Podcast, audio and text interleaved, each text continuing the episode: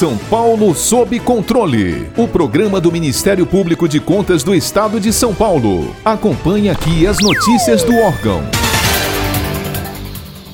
Há poucos meses de ter seu prazo de validade esgotado, o Fundeb teve uma vitória histórica no último dia 21 de julho. Criado em 2007 de forma temporária, o Fundo de Manutenção e Desenvolvimento da Educação Básica e de Valorização dos Profissionais da Educação expiraria em 31 de dezembro de 2020. Entretanto, sua proposta de renovação e de permanência foi aprovada pela Câmara dos Deputados. Agora o texto está no Senado. O Fundeb é a principal fonte de financiamento da educação básica no Brasil. Só em 2019, o fundo distribuiu mais de 156 bilhões de reais para a rede pública. Atualmente, cerca de 90% dos seus recursos vem de impostos coletados nos âmbitos estadual e municipal, e os outros 10% do governo federal. Com a nova proposta, até 2026, a participação da União vai passar de forma gradativa de 10% para 23%. Para falarmos desse momento significativo para a educação brasileira, conversamos agora com o presidente do Comitê Técnico técnico da educação do Instituto Rui Barbosa e conselheiro do Tribunal de Contas do Estado do Rio Grande do Sul,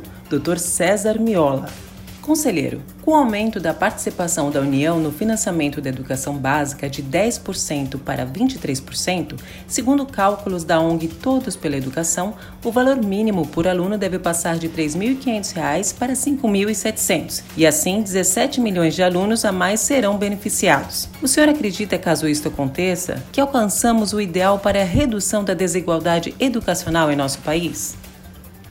Minha formação na educação básica foi toda ela na escola pública e sou muito reconhecido por isso, sem o que a trajetória que percorri teria sido muito diferente. E humildemente tenho procurado retribuir essa oportunidade que tive com o esforço para que todos também a tenham com qualidade e dignidade. E por razões as mais diversas, vi muitos dos meus colegas ficarem pelo caminho, abandonando a sala de aula e com isso também, no mais das vezes, fazendo crescer os inúmeros exemplos das distâncias que marcaram e ainda marcam a realidade dos brasileiros. Eu já atuava no controle externo, no caso no Tribunal de Contas do Estado do Rio Grande do Sul, como auditor, quando a emenda constitucional número 14 de 1996 criou o Fundef. Pude acompanhar seu impacto positivo na universalização do ensino fundamental, um objetivo assim tão primário, mas que ainda não havia sido alcançado. E o Fundeb veio dar nova dimensão a esse processo de inclusão, com a redistribuição de recursos, considerando então, como sabemos, toda a educação básica e, desse modo, assegurando um mínimo de condições para as respectivas redes. Seria, portanto, um verdadeiro retrocesso muito grave deixar esse mecanismo redistributivo sucumbir e não se construir nada minimamente similar. Nós sabemos pelo aspecto quantitativo, a relevância do Fundeb. São mais de 40 milhões de crianças, adolescentes e jovens matriculados nas escolas públicas, da educação infantil ao ensino médio. Portanto, se nós não podemos afirmar que a elevação dos valores no novo Fundeb vai ser suficiente para a eliminação das desigualdades, elas, por certo, serão em muito reduzidas. Teremos a oportunidade, penso eu, de dar um verdadeiro salto do ponto de vista da universalização de uma maior igualdade, portanto, redução das desigualdades, com um tratamento equitativo, justo e que abra um conjunto de oportunidades minimamente similares ao conjunto dos jovens brasileiros. Conselheiro, qual a urgência de que a perenidade do Fundeb esteja garantida pela Constituição Federal?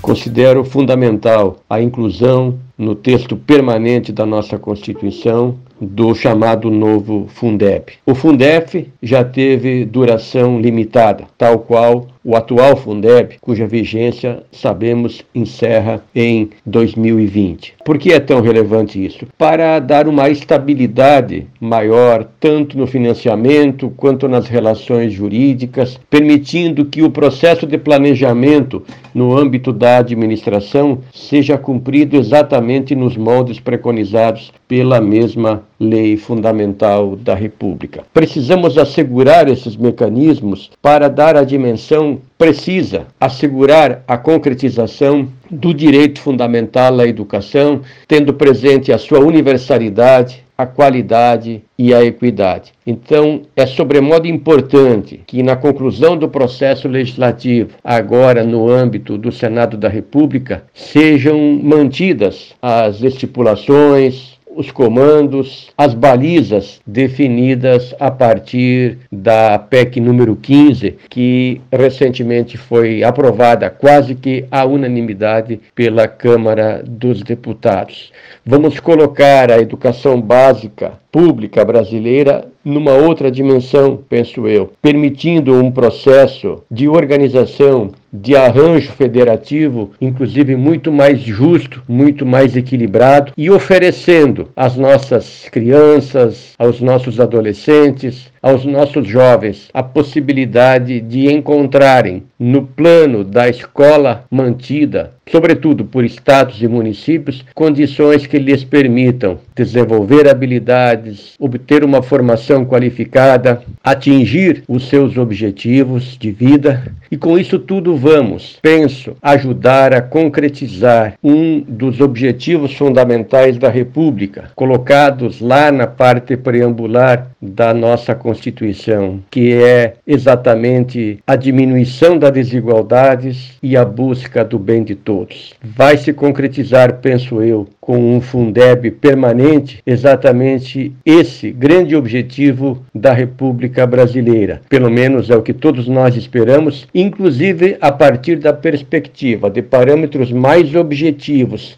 para análise dos gastos colocados no âmbito da Constituição, maior clareza em relação a processamento da despesa, ao controle do gasto, a parametrização necessária para que as instâncias de controle possam visualizar esse conjunto de atos administrativos relacionados à educação numa perspectiva não apenas quantitativa, mas de qualidade, de mensuração dos resultados, dos desempenhos alcançados, o chamado aspecto material da gestão, ou seja, o que é que a alocação desses recursos agora turbinada pelo novo Fundeb está oferecendo em termos de resultados na universalização do acesso, na aprendizagem, no desempenho desses estudantes nas diferentes avaliações, na valorização dos profissionais da educação, sobretudo dos próprios professores. Acredito, pois, que essa nova dimensão do Fundeb, repetindo, com a sua inserção no plano permanente da Lei Maior da República, é uma das mais significativas conquistas da educação brasileira, pelo menos na história recente.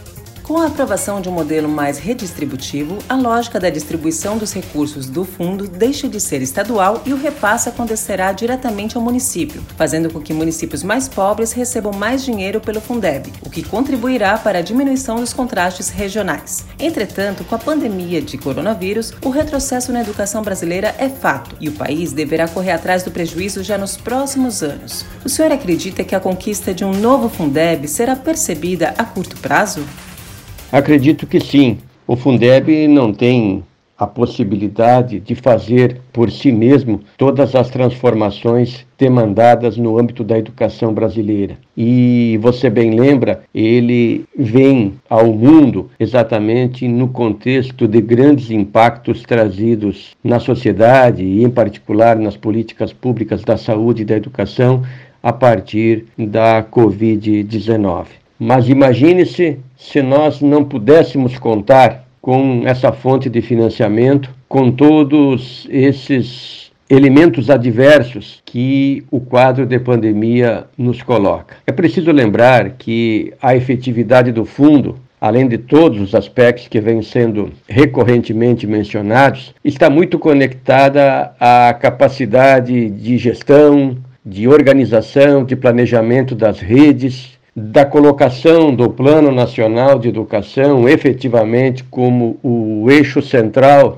da concretização dessa política pública e por assim também, evidentemente, os planos estaduais, distrital e municipais. E também é preciso considerar a necessidade de que o processo legislativo envolvendo a regulamentação do fundo ande com celeridade, considerando que há um conjunto complexo de regulamentações a serem editadas para dar concretude à esperada emenda constitucional do novo Fundeb.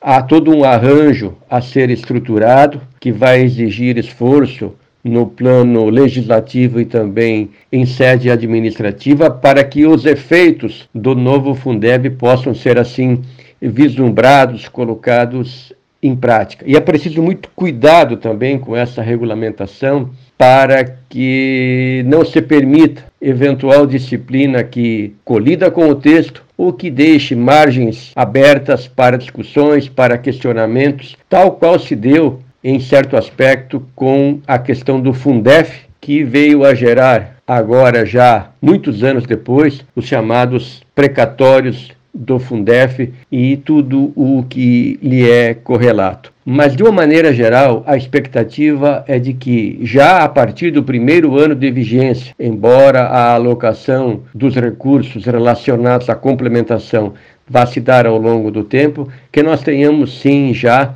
os primeiros impactos positivos desde logo. E eu destaco em particular na educação infantil, onde o país ainda tem uma grande dívida para com as suas crianças. Não conseguimos, a rigor, ainda universalizar a pré-escola. Pelos dados mais recentes, a necessidade de se criar em torno de 400 mil vagas para a faixa etária de 4 e 5 anos, já obrigatória, como todos nós sabemos há algum tempo, e ainda para o cumprimento da meta de 50% das crianças de 0 a 3 anos até 2024, algo em torno de 1 milhão e 600 mil vagas. Então, essa previsão específica para a educação infantil também é muito alentadora porque há aí dificuldade de oferta de vagas, necessidade de inclusão, sobretudo dessas crianças que provêm das famílias mais pobres, mais necessitadas. Razão outra pela necessidade, então, de se ter, do ponto de vista da concretização da emenda do Fundeb, todas as medidas, todas as providências, tão logo aprovada a emenda constitucional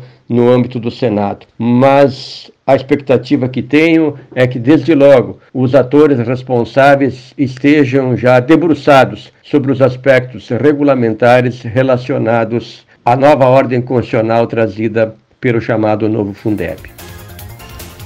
Para ficar por dentro de outras notícias do Ministério Público de Contas de São Paulo, siga-nos nas redes sociais ou acesse o site www.mpc.sp.gov.br.